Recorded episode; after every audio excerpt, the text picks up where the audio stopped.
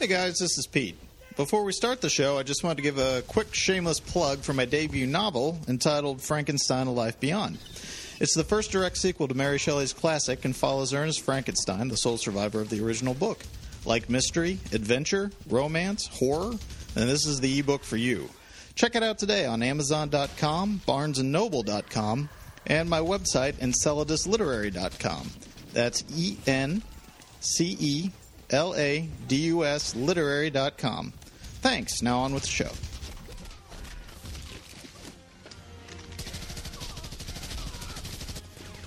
Welcome to Hindsight is 2020, a show where we look at anything in this world and arrogantly say how we'd fix it. And I can prove it with my usual flawless logic. These two idiots. We give our thoughts on movies and TV shows that should or should not have been. So get ready to say, huh? In a movie full of Asian, Latin, and European actors who speak English as a second language. And also Sylvester Stallone. The life has got to. There should be a cut. When's the last time you saw your analyst? Taking account numbers, mine. It's a Gloria Canteen. Is that English? With your host, Pete.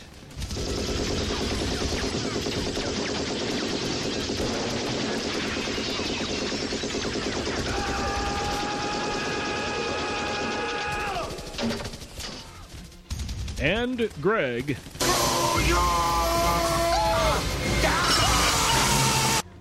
And we slowly and mercilessly beat our subject to death. You cold blooded bastard. I'll tell you what I think of it. I live to see you eat that contract. But I hope you leave enough room for my fist, because I'm going to ram it into your stomach and break your goddamn spine! Ah! Expendable time. Well, it sure is. Scooby-dooby-doo. Or, hey, pally, it's time to get into a little Expendables. Too bad they weren't made when Sinatra wasn't around. Yeah, well. Dean Martin. Yes, the Expendables. That's what we're doing. One, finally. 2, and 3. Yes. 1, 2, and 3 have been made. All have been seen by at least one of us.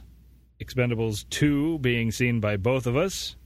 It's essentially the same movie 3 times anyways.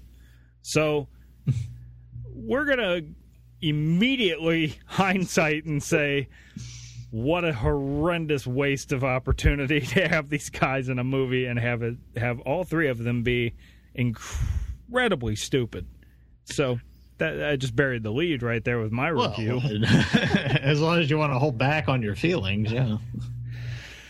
So, brief history. Expendables came out 2010, and I was gonna say I'm kind of the newbie to the series here. I actually just watched Expendables 2 the other day. Yeah, what is the whole? How did this all come about? Well, there was some little trivia about this actually being a thought, you know, back in the early '90s, the heyday of Arnold, Bruce, and Sly.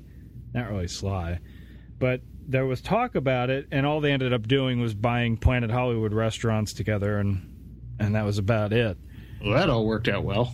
And they really, these movies did not come about until at least 2/3 of that core realized, well, we really don't have much of a career anymore.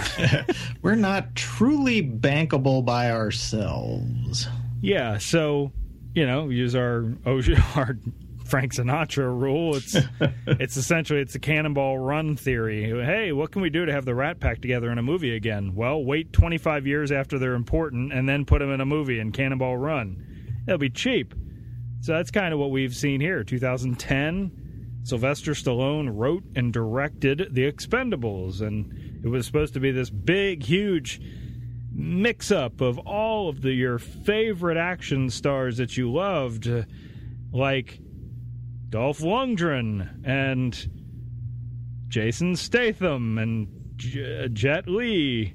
Well, what about Arnold and Bruce Willis? Okay, well, we'll have them, but we'll have them in one scene for approximately 4 minutes of screen time. And yeah, I was busy governating. Exactly, yeah. No time for the movies. So that's what we got in Expendables 1, and what it turned out to be was a awkward action movie that was trying to create this new group with only this little scene in a church between Bruce Willis, Arnold, and Sylvester Stallone, and these winking little lines of, hey, I know you're really a governor in real life, and you used to play Rambo, so let's make a little joke on that and go back and do something else to go get Eric Roberts, our bad guy. And it was, out of the three movies, it was the only one that had any sort of sense of brains. But honestly, the only interesting thing that came out of The Expendables was the behind-the-scenes making-of documentary that was on Netflix for a while. Well, didn't Sly kind of personally put himself through hell getting that first one made? Wasn't he, like, hurt a ton?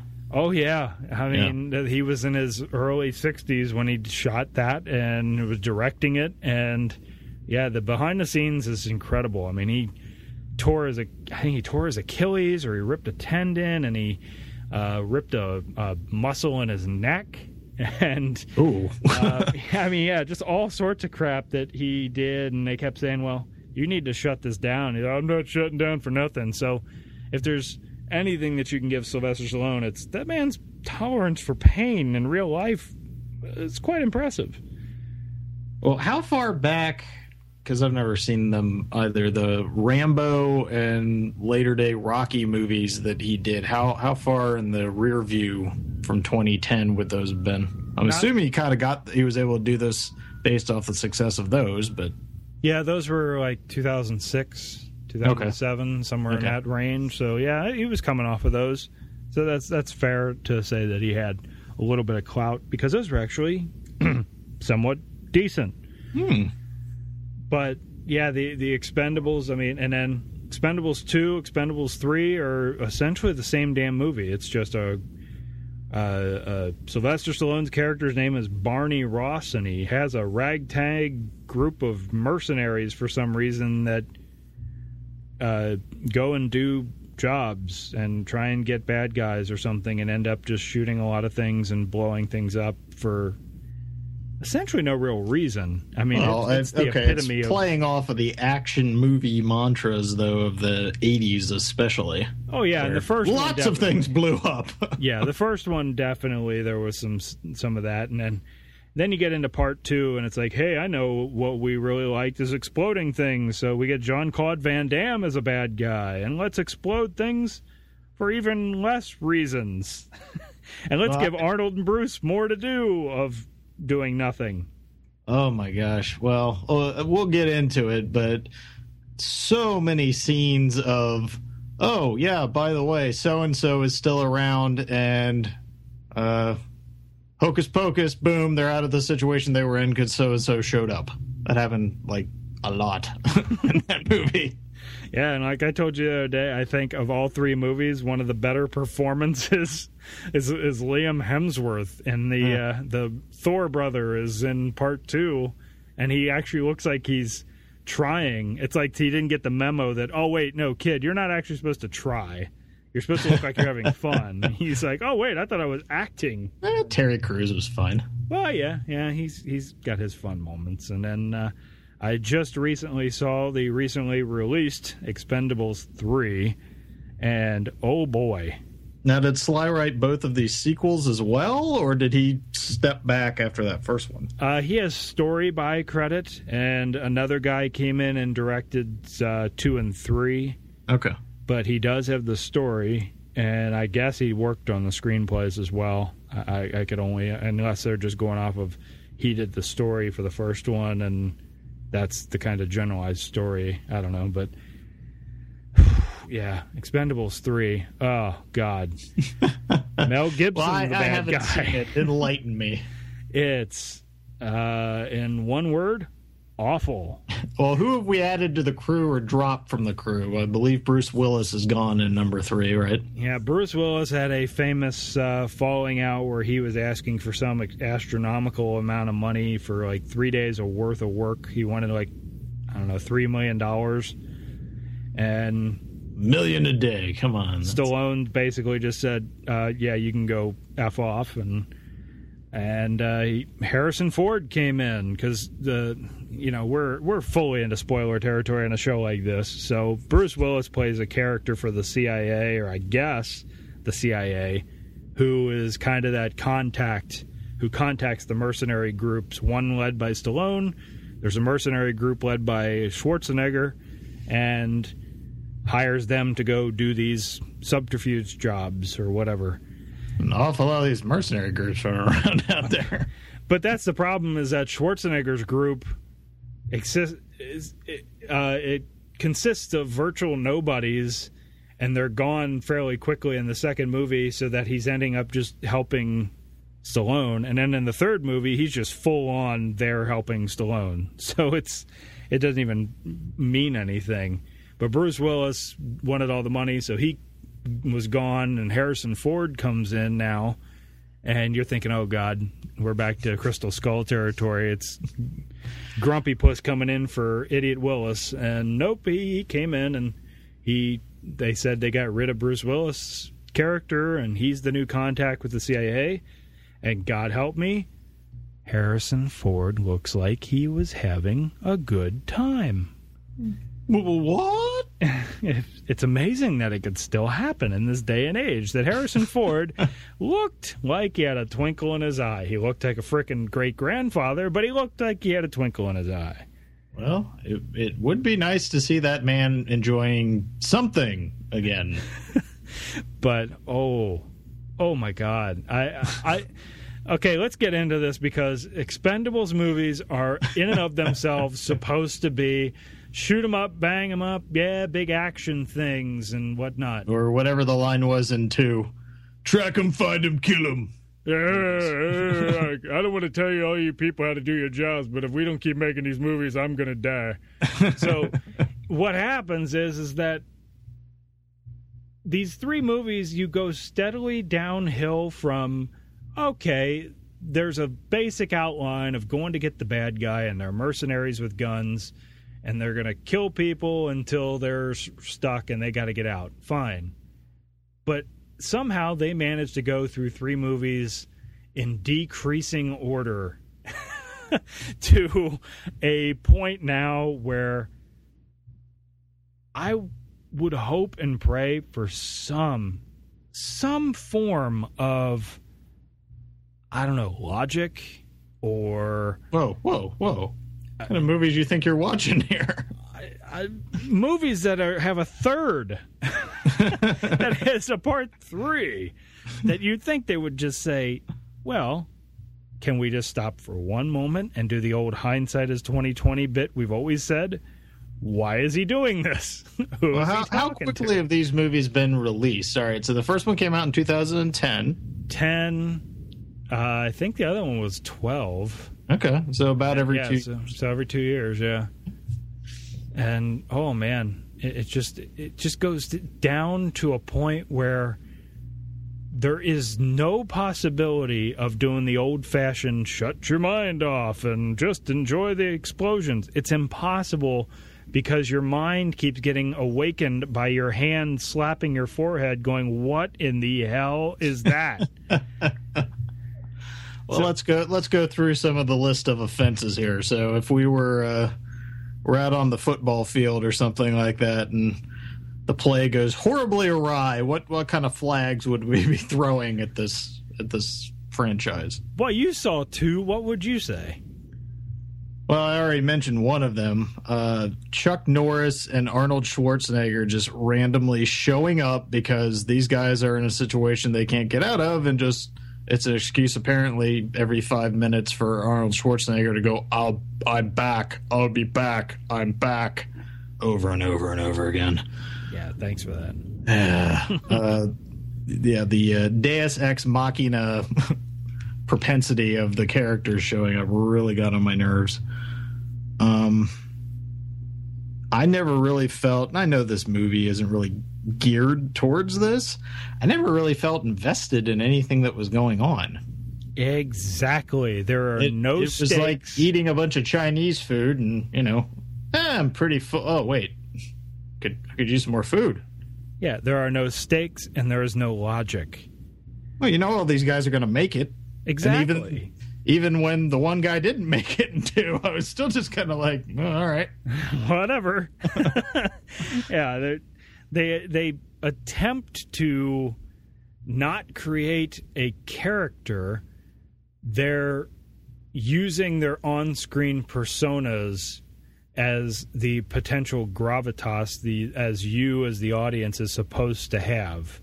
So instead of learning about Barney Ross and where he came from and the crew he created, no, we're seeing Sylvester Stallone and seeing Rambo and Rocky and Cobra and Over the Top and Rhinestone Cowboy and whatever the hell else he was in.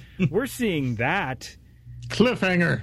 We're seeing Cliffhanger, sure, and Demolition Man and Daylight and whatever else. Oh, Daylight. So we're seeing that. We're not seeing Barney Ross, and they didn't know which way to go.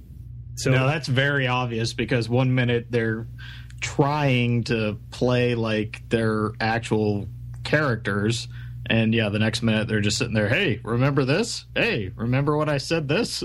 Yeah, and there's no real cohesion. If they would have spent, I don't know, two scenes in the first movie stating, hey, Barney, how did you form your group? Or have a new character come on board in the first movie that says, I need to hire you, and they'd get into that in the third movie.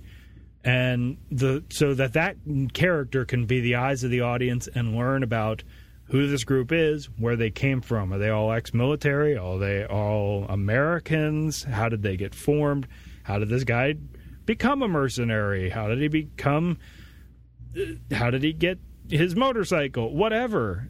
Just anything to say where these people came from, or just go with the fact that it's Sylvester Stallone and Bruce Willis and Schwarzenegger and Statham and Jet Li. Go with that fact and just play off of that, and just simply say Barney Ross's character is just simply John Rambo. He was a boxer who then went into the Vietnam Army, but then when he got out, he found his son and won an arm wrestling tournament. But then he got cryogenically frozen to go fight Wesley Snipes. Then got sent back in time to start a mercenary group. So, I don't know, anything to provide some semblance of a character that they thought they had, but they really didn't. And it drags it down, because there's all these attempts at, we got to care about these characters, when, no, we don't. And then there's, well, okay, then we're just going to have bland action. Well, your action is extremely bland, and no one gives a shit about these people. Would this work better as an action comedy? Yes. It would definitely be not an airplane spoof, but an actual action comedy of, instead of, oh, let's have our trailer moments where these guys are big, tough guys laughing because of the size of their guns, go with that more. Just follow that instinct and say, all right, fine, we got all these guys on screen, let's let them play, not, well, let's try and force in Jason Statham has a Buffy alum as a girlfriend for some reason who is dating someone else, but she's not. What? I don't even remember if Charisma Carpenter was in the second one. She was credited. I think she might have been in one or two scenes. And honestly, I wasn't looking for her, but I didn't even recognize her until the credits rolled, and I went, oh, yeah. So that was just strange. It was just all around a huge misstep. And you think, oh, well, Expendables 2, Schwarzenegger's no longer governor. They can have him for longer. Maybe they'll put Bruce Willis in the field. We'll see how these guys fight. Hey, it's Jean-Claude Van Damme. Hey, it's Chuck Norris.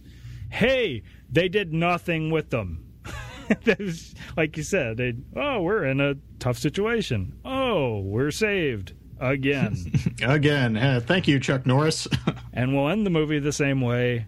Stallone fights the bad guy and has a big bad, takes him down, and then has to do the Stallone all-shoulder run towards the camera running from an explosion. That's how Stallone sounds when he runs.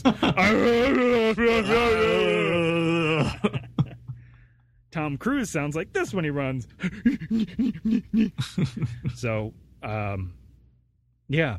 And then part three has Mel Gibson as the bad guy, and there's supposed to be some sort of bad blood history where he used to work with Stallone, and it just doesn't go anywhere.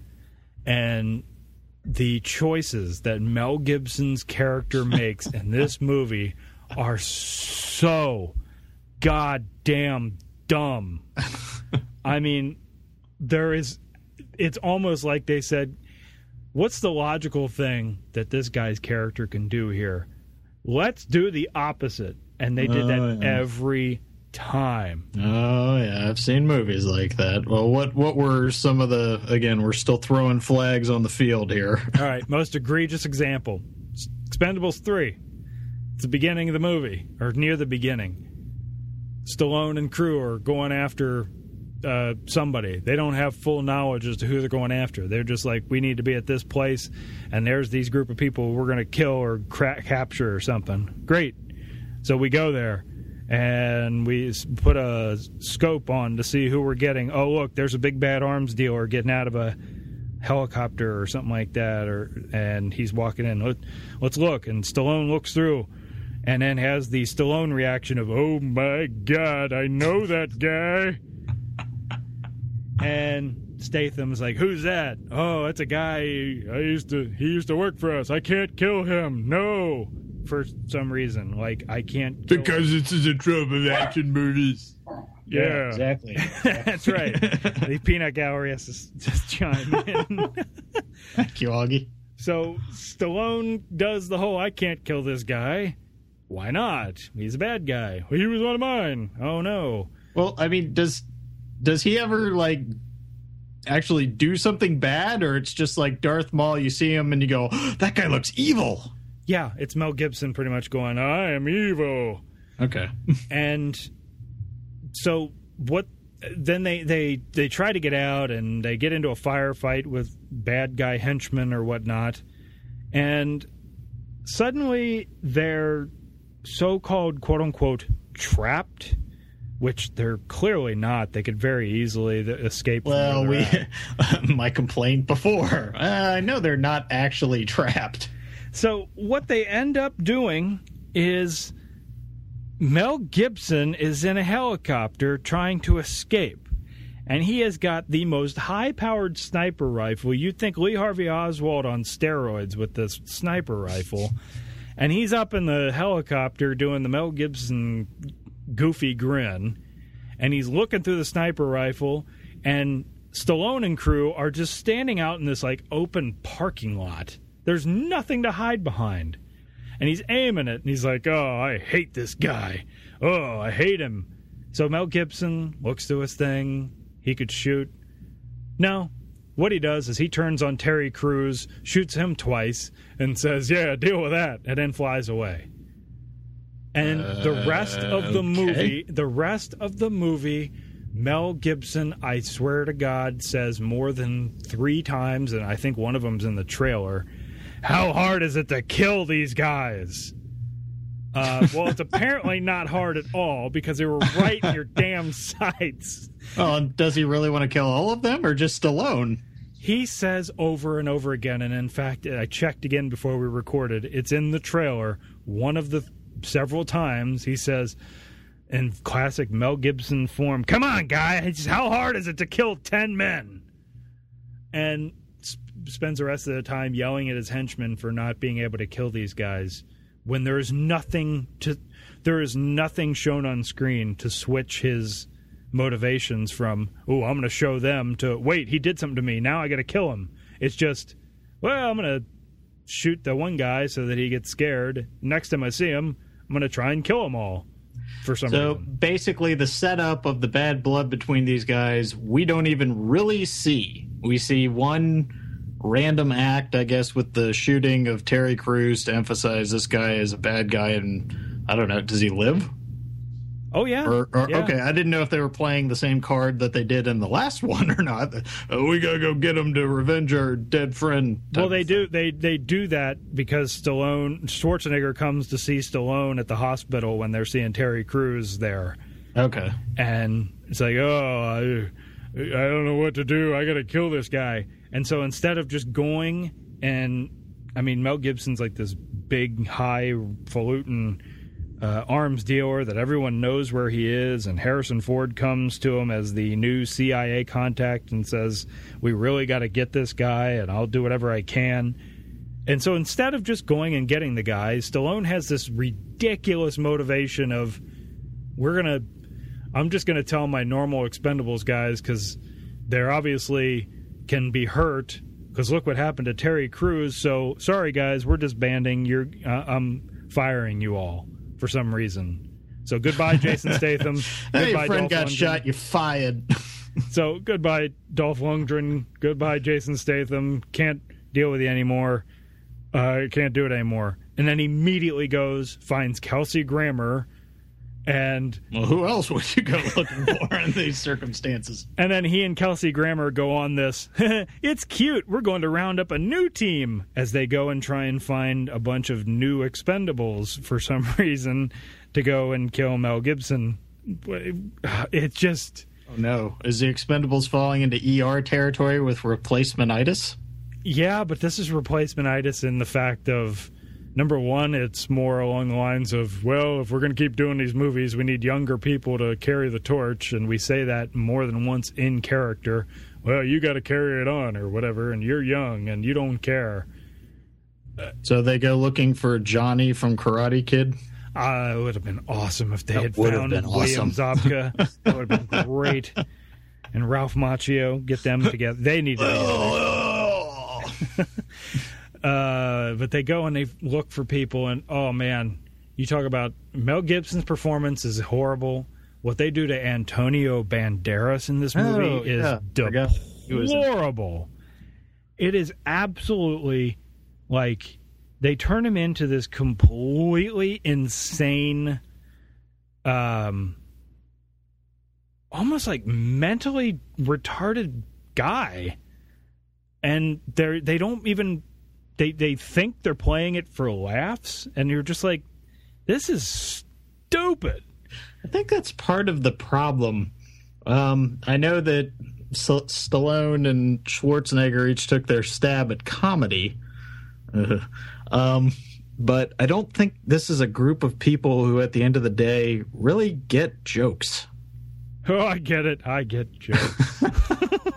It would probably be better if you had other people, you know, writing this. And I guess if the tone, it sounds like there's competing tones going on in the film where 1 minute, oh, we're going to try to take this all seriously and macho action. The next minute it's, and now it's just goofy reference time.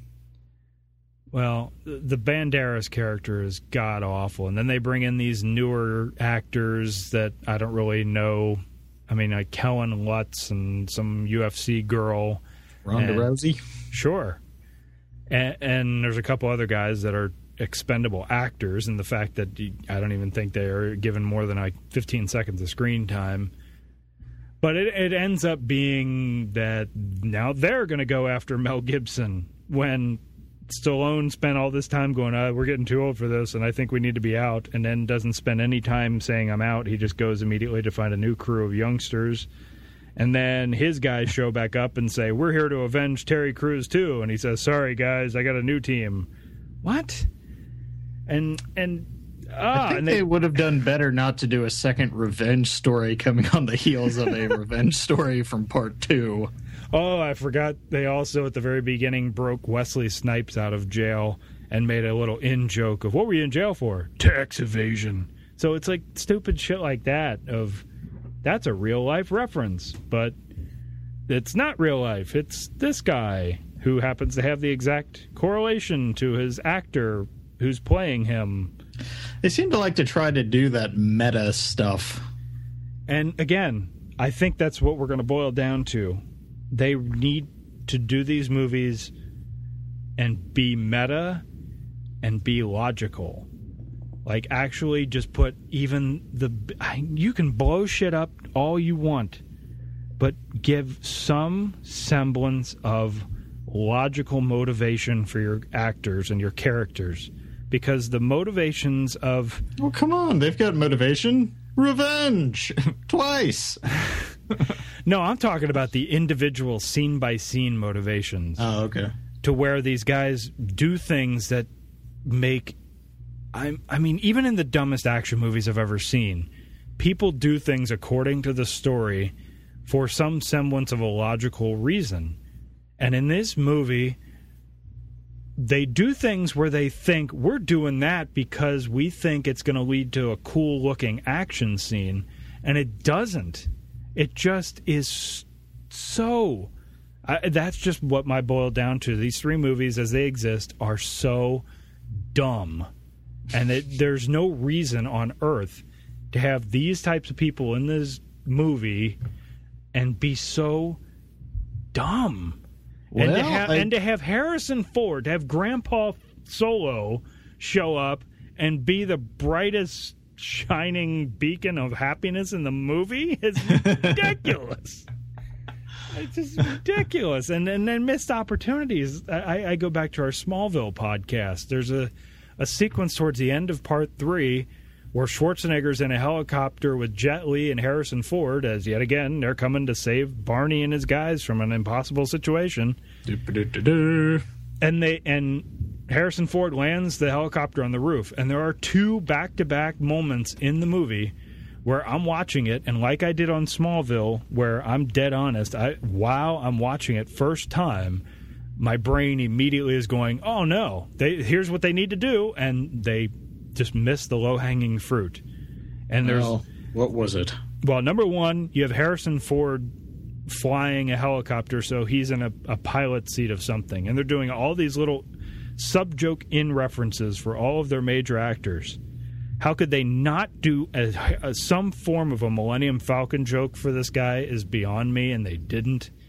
But then... Or even just his propensity for running around rescuing people in his helicopter. That, sure. Yeah. But then, it's happened a couple of times. But then the Schwarzenegger... Oh, my God. They go for the dumbest... things for Schwarzenegger. I'll be back. I'm back. He does that. He does that early on. He's like, I'm back. And then twice in this movie, he does the joke off of the Predator, get to the chopper. Get to the chopper. He does that twice in this movie. First, early on, he's like, just go on and get to the chopper. And then when he lands on the roof and the guys are waiting in the stairwell, he peeks around a corner. And my low-hanging fruit joke was, oh, here's where he should say, come with me if you want to live. Nope. He says, come on, guys, let's get to the chopper. And it's like, oh, God, this movie has nothing to redeem itself. There's nothing to redeem itself at all. And, well, I'm gonna reach back to one of our previous podcasts, too. Actually, the last one we did. So this sounds like the anti-Oceans movie franchise where you've got an ensemble that it's not kind of a smooth ride. You don't see these guys necessarily having a whole lot of fun together. It's not kind of smart or quirky or trying for anything along those lines even. This to me sounds more like, I think it's more of an indication of kind of where franchise movies and action movies are today and what Hollywood has boiled down to. You can call it lowest common denominator filmmaking, you can call it branding, you can call it whatever you want, but the model goes something along the lines of, oh, well, we've got names that we know people are going to want to come into the movie and see. We probably don't have to pay an arm and a leg for this stuff. It doesn't really matter if the thing's full of plot holes because the audience is mostly there just for the action anyways. So we can turn these things around pretty quick and we can showcase some new actors and actresses coming in that we might be able to extend the life of this thing off of. I mean, if I'm wearing a Hollywood suit, that's where my brain is with this. But then I would be a producer that would say, okay, can you give us a week and we'll work on the script and get logic into it and then we'll go. Well, you're that kind of producer, sure. Oh, okay. If you're a producer who says, yeah, babe, that's great. Yeah. I don't know. If I were to hindsight the Expendables, I would say you use the Ocean's 11 model, the Ghostbusters. Use it. The Blade model. The use the model of Ghostbusters, for crying out loud. Show the formation of the team. That would be the easiest way to say that's how you can make the first movie a hook into who these people are. And then if you're going to go on forever and your core is going to be Stallone, Statham, Lundgren, Randy Couture, Terry Crews, and Jet Li, because that's your main guys, then show them forming the team, not just, oh, okay, well, these guys are a team for some reason, because, look, yeah, heck, there's crazy banter. The Fast and the Furious movies have gone back and kind of fixed all that. Yeah, I mean, that's why they're so damn successful, is they've made it like a family. So just show how these guys formed, or have some sort of mention of, oh, remember when we fought in Grenada? Oh, or Panama, that was rough. Yeah. No, there's none of that. There's just Dolph Lundgren says to Jet Li, you're short. And Jason Statham says to Sylvester Stallone, you're old. And then... the male bonding. And that is it. That's it.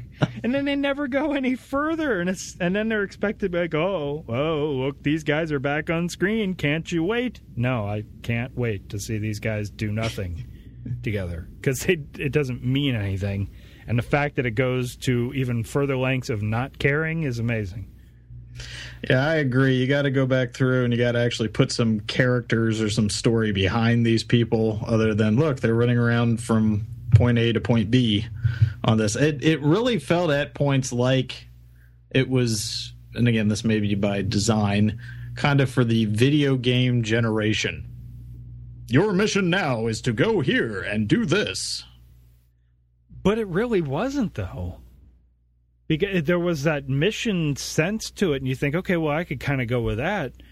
But then even a video game has some semblance of a stair-step of logic to how you're going to do things to escape. This is just, I'm going to end up over here, you're going to end up over there, and then we're going to shoot to go right back to where we were.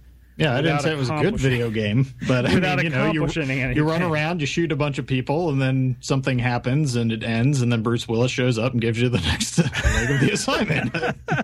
I didn't say it was a video game you want to play. Yeah, I mean, my biggest hindsight to him would just be, just create some semblance of a character and go back and make the first movie a putting the team together thing. Don't just have a team in place.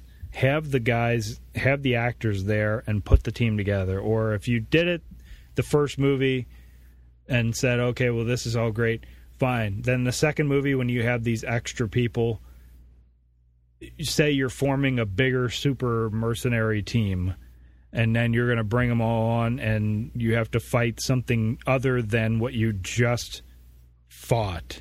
Make a different bad guy. First movie, bad guy is Eric Roberts, and he has henchmen, and they do drug running something or another. Second movie, bad guys, Jean-Claude Van Damme, and he has henchmen, and they do stuff. I don't even remember what the hell was Jean-Claude Van Damme. Something to do with selling plutonium. Well, and then Mel Gibson has henchmen and is an arms dealer for some reason. Because. Yes. And now we're going to get revenge. Have them go in to stop terrorists or something. Anything, Jesus. Well, and the big thing for me, too, is it just wasn't fun. It wasn't fun to watch these guys. It wasn't fun to hang out in that world. It happened. It was fine. I mean, I didn't get anything beyond what I was kind of expecting based on some of the reputation of these movies and everything. But, yeah, why can't it be more fun to go back in with this group of guys and really kind of do some world building and have some fun with the premise? If you're going to get everybody together to play. Or, more important, or as Leon would say, more importantly. Oh, Leon. I will hold my applause. Make it a rescue mission. You don't need to have one of these guys be a bad guy, quote unquote, and follow the same formula. make part 3 a rescue mission and have Mel Gibson as an ex-expendable who got caught behind enemy lines somewhere or something, and then just simply make it a pure and simple rescue mission. That's or why up the stakes on some human level that we can like understand and get on board with. Yeah, again, I think that's why the Liam Hemsworth thing sticks out with me in the second movie, because he's like, you know, this young Turk kid that Jean-Claude Van Damme is going to torture or whatnot, and it seems like, well, he actually had almost a level of an actual character you cared about. But I don't know where how I was going with that, but it was something along the lines of just, you know, make a rescue mission. Oh, I know what I was going to say. Why the latest and last Rambo movie kind of worked is because it went back to there are generic bad guys, but the story is mainly focusing on the mercenaries, Rambo, and the people they're going to save. It wasn't a, here's this guy, he's a bad guy, and we're going to go get him. But we're not, because we need him alive, but we're still going to blow up everything around him for some reason.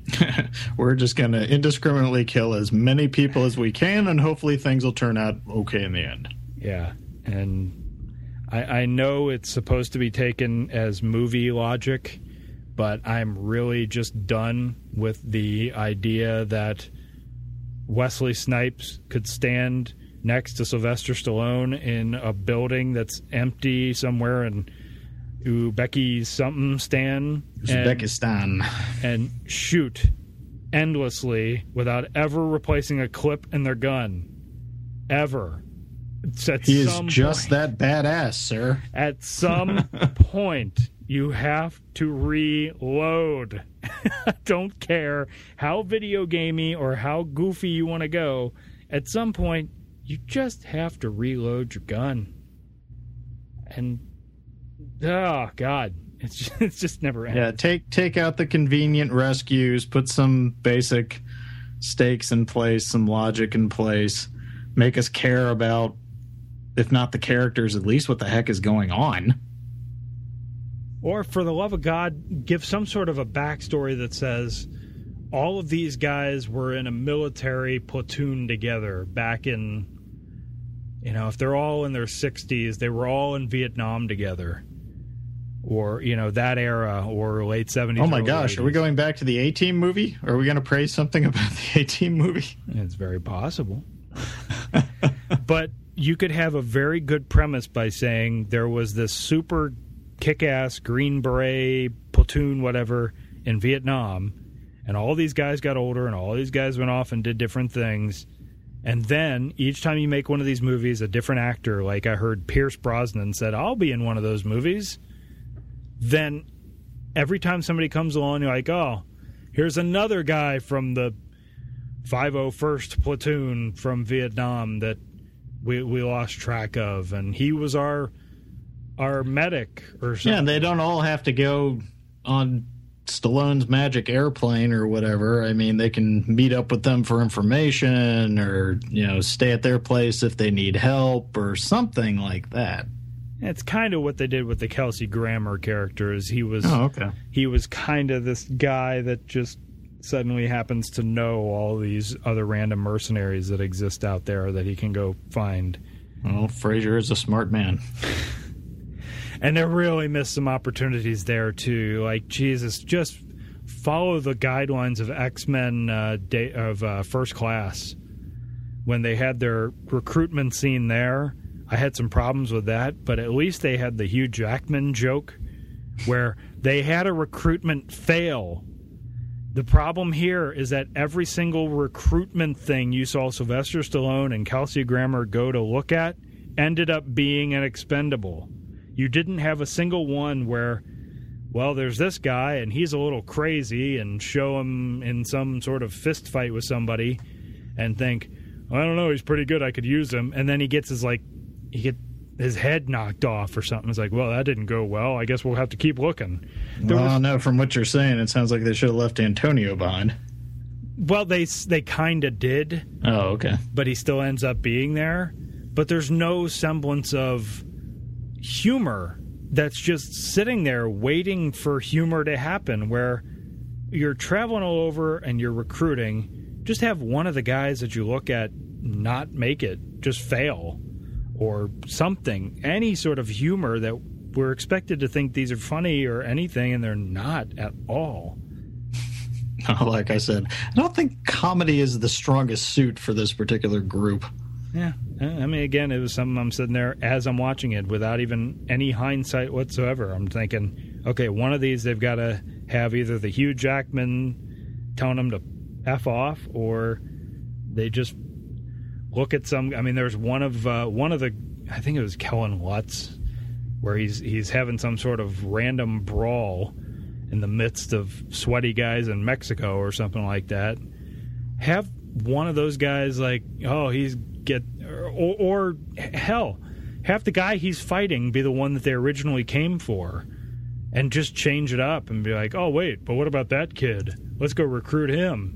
No, it's just, well, I have this magical list of people for you, Sly, and we're just going to go grab them all, and they're all going to say yes, and we're done. Well, stop me if this actually happened in the movie, but if they were going and recruiting new people, why couldn't one of the recruits that they got have been working for Mel Gibson?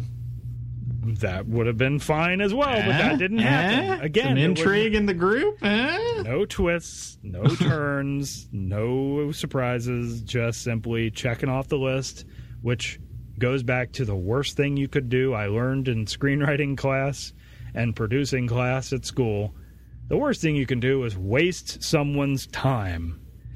And I felt like watching Kelsey Grammer and Sylvester Stallone going was just simply, you could have just as easily skipped ahead and said, here are your new crew, Sly. I found this guy here and this guy here and this guy here.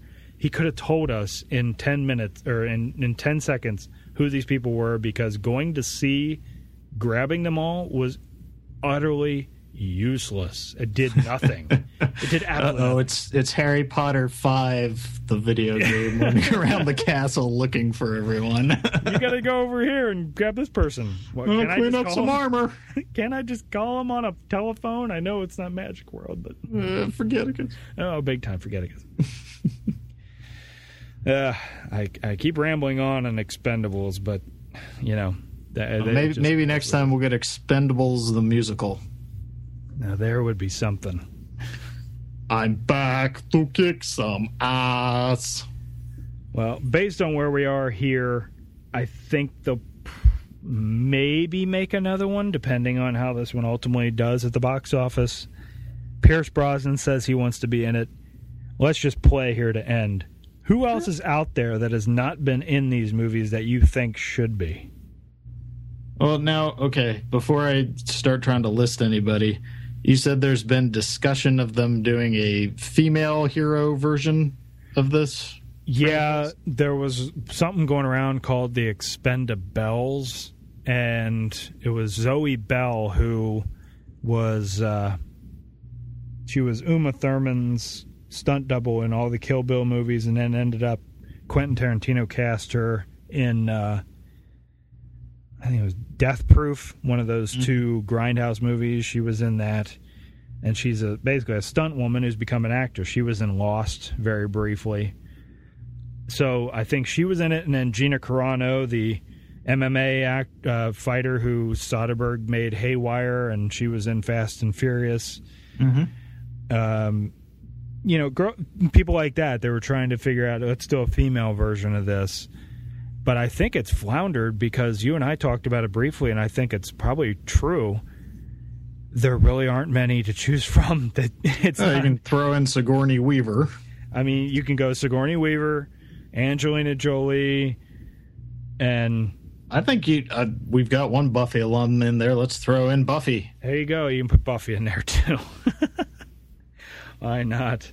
and then do the Expendables. And then, in Part 6, they all meet together and have the Expendables guys versus girls. And they go to fight aliens for some reason. I feel like we're doing the end of 22 Jump Street here, which, for those who have not seen, it's basically doing this. They're in on the joke. The entire ending credit sequence, spoilers, for 22 Jump Street is them just doing 29 Jump Street. They're going to Barber College. And 30 Jump Street. Uh-oh, they're going to computer school. And just completely doing inside jokes because they know it is a joke. Kind of what this would turn out to be with the Expendables. Well, let's see, other male actors who we think might work or should get a shot in here. So we mentioned Pierce. Yeah, they had some sort of falling out with Steven Seagal. They were trying to get him, so I don't know if he would do it. Well, that might be for the best. I was just trying to think of people of that era. Yeah. I don't know. As I say it out loud, I start thinking, well, who is there? There really isn't anybody. We can CGI Steve McQueen in this thing. Oh, sure. I mean, Tom Cruise is still too much of a major star to need it. This almost seems like this has to be for people who have already started to hit the back nine of the career. Already peaked, yeah. You're looking for a little exposure, a paycheck, get you back out there in front of people. Yeah, in about another 10 years, Will Smith and Tom Cruise could show up and reboot Expendables. Could happen. And Daniel Craig, when he gets rid of Bond, maybe someday, but I can't think of too many guys who would actually... I think of the Ocean's 11 crew, and I think none of those guys would dumb themselves down to do this.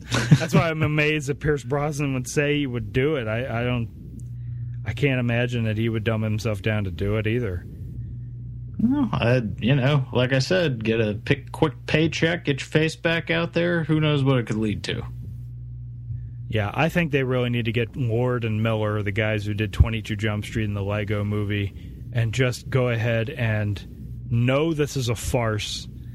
And you got at least one more "quote unquote" serious go around with this before they would go that route. Not a see, again, going to the 21 Jump Street, 22 Jump Street is that it is an action movie. It is treated seriously, but there is an absolutely beautiful blend of farce along with it. To it, they know there's these nice little touches of this is ridiculous while continuing to never break that there is still a story to be told and action to do. So it would just be the perfect balance to do for the Expendables, because I think they've done 3 of them and they've proven that they suck and they can't do it. So why not? Because at this point, it's just you can't keep doing this. It's so dumb. I can't imagine that this movie is going to do very well. I was going to say, but if it's popular, they're not going to mess with the formula. Yeah, I think we've seen enough evidence of that. I think people have seen the evidence and realized, okay, you're just not doing anything different. You're just doing it worse. It's just nothing changing. So I don't know. One day they'll be back. I've rambled on enough about the Expendables. I think that's enough. But what are your thoughts? Seeing that you've only seen the second one, so I won't feel as bad for monopolizing too much, but I feel bad enough. So what are your thoughts on the Expendables and its idiocy based on what I've told you and what you saw? Oh, again, I think I pretty much weighed in on this at this point. But, yeah, just... pick a tone, stay consistent with it, make the films more fun, give some humanizing characteristics to either the characters or to the overall plot, and just make it more of an enjoyable ride. You can keep the explosions, I don't care about that, but yeah, give me something to invest in. Make the characters fearful of things blowing up around them, not just all a bunch of robots. Yeah. They're very static, one-note people, and human beings typically aren't that way. I'm going to keep shooting and shooting and shooting and shooting while you're shooting around me, and I don't even pay any attention to you shooting around me. I'm just going to keep shooting. And it's like all of these guys are just suffering from some kind of stress problem or something. I can't feel nothing, so I'm going to kill Jean-Claude Van Damme and take his head off. Here you go. It's in the bag. Yeah. Okay. Thank you. Sly. Expendables are definitely expendable because they're just done.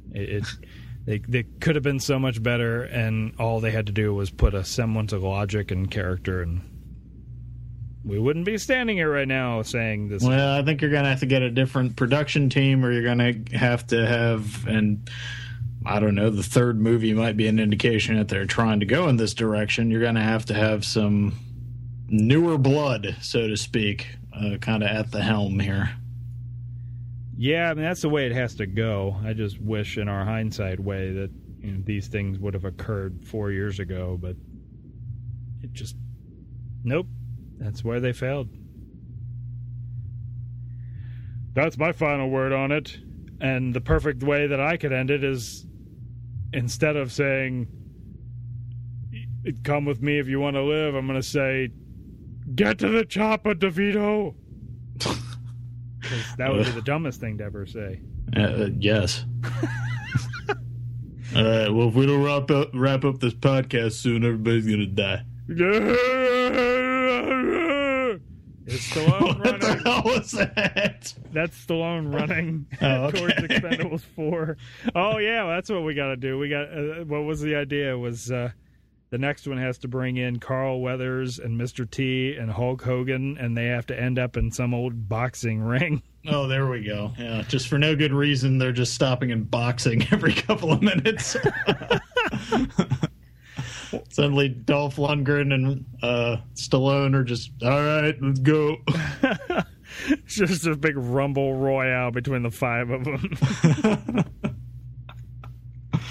Rocky 7. I mean, here we go. You're all gonna die. Expendables out, I believe. Woo! Yay! What the world needs now is love, sweet love. Don't forget to like us on Facebook. Episodes can be downloaded on iTunes or at EnceladusLiterary.com. So was this the plan all along? Let's drive into this compound with tanks, shoot everyone we possibly can, battering ram through, kill more people, crash two of the tanks inside, murder more guys, save the Chinese billionaire, go to the roof to kill some more dudes, and then climb up to the tower and zipline all of us, including the billionaire, to safety? Seems like they made this mission more difficult on top of the impossible it already was. Opinions expressed on this podcast are those of the individual hosts and may not reflect those of Enceladus Literary. We've got all of Planet Hollywood here. Who are they shooting at? Who cares? They have guns and they're shooting together. That's all that matters. Okay, but...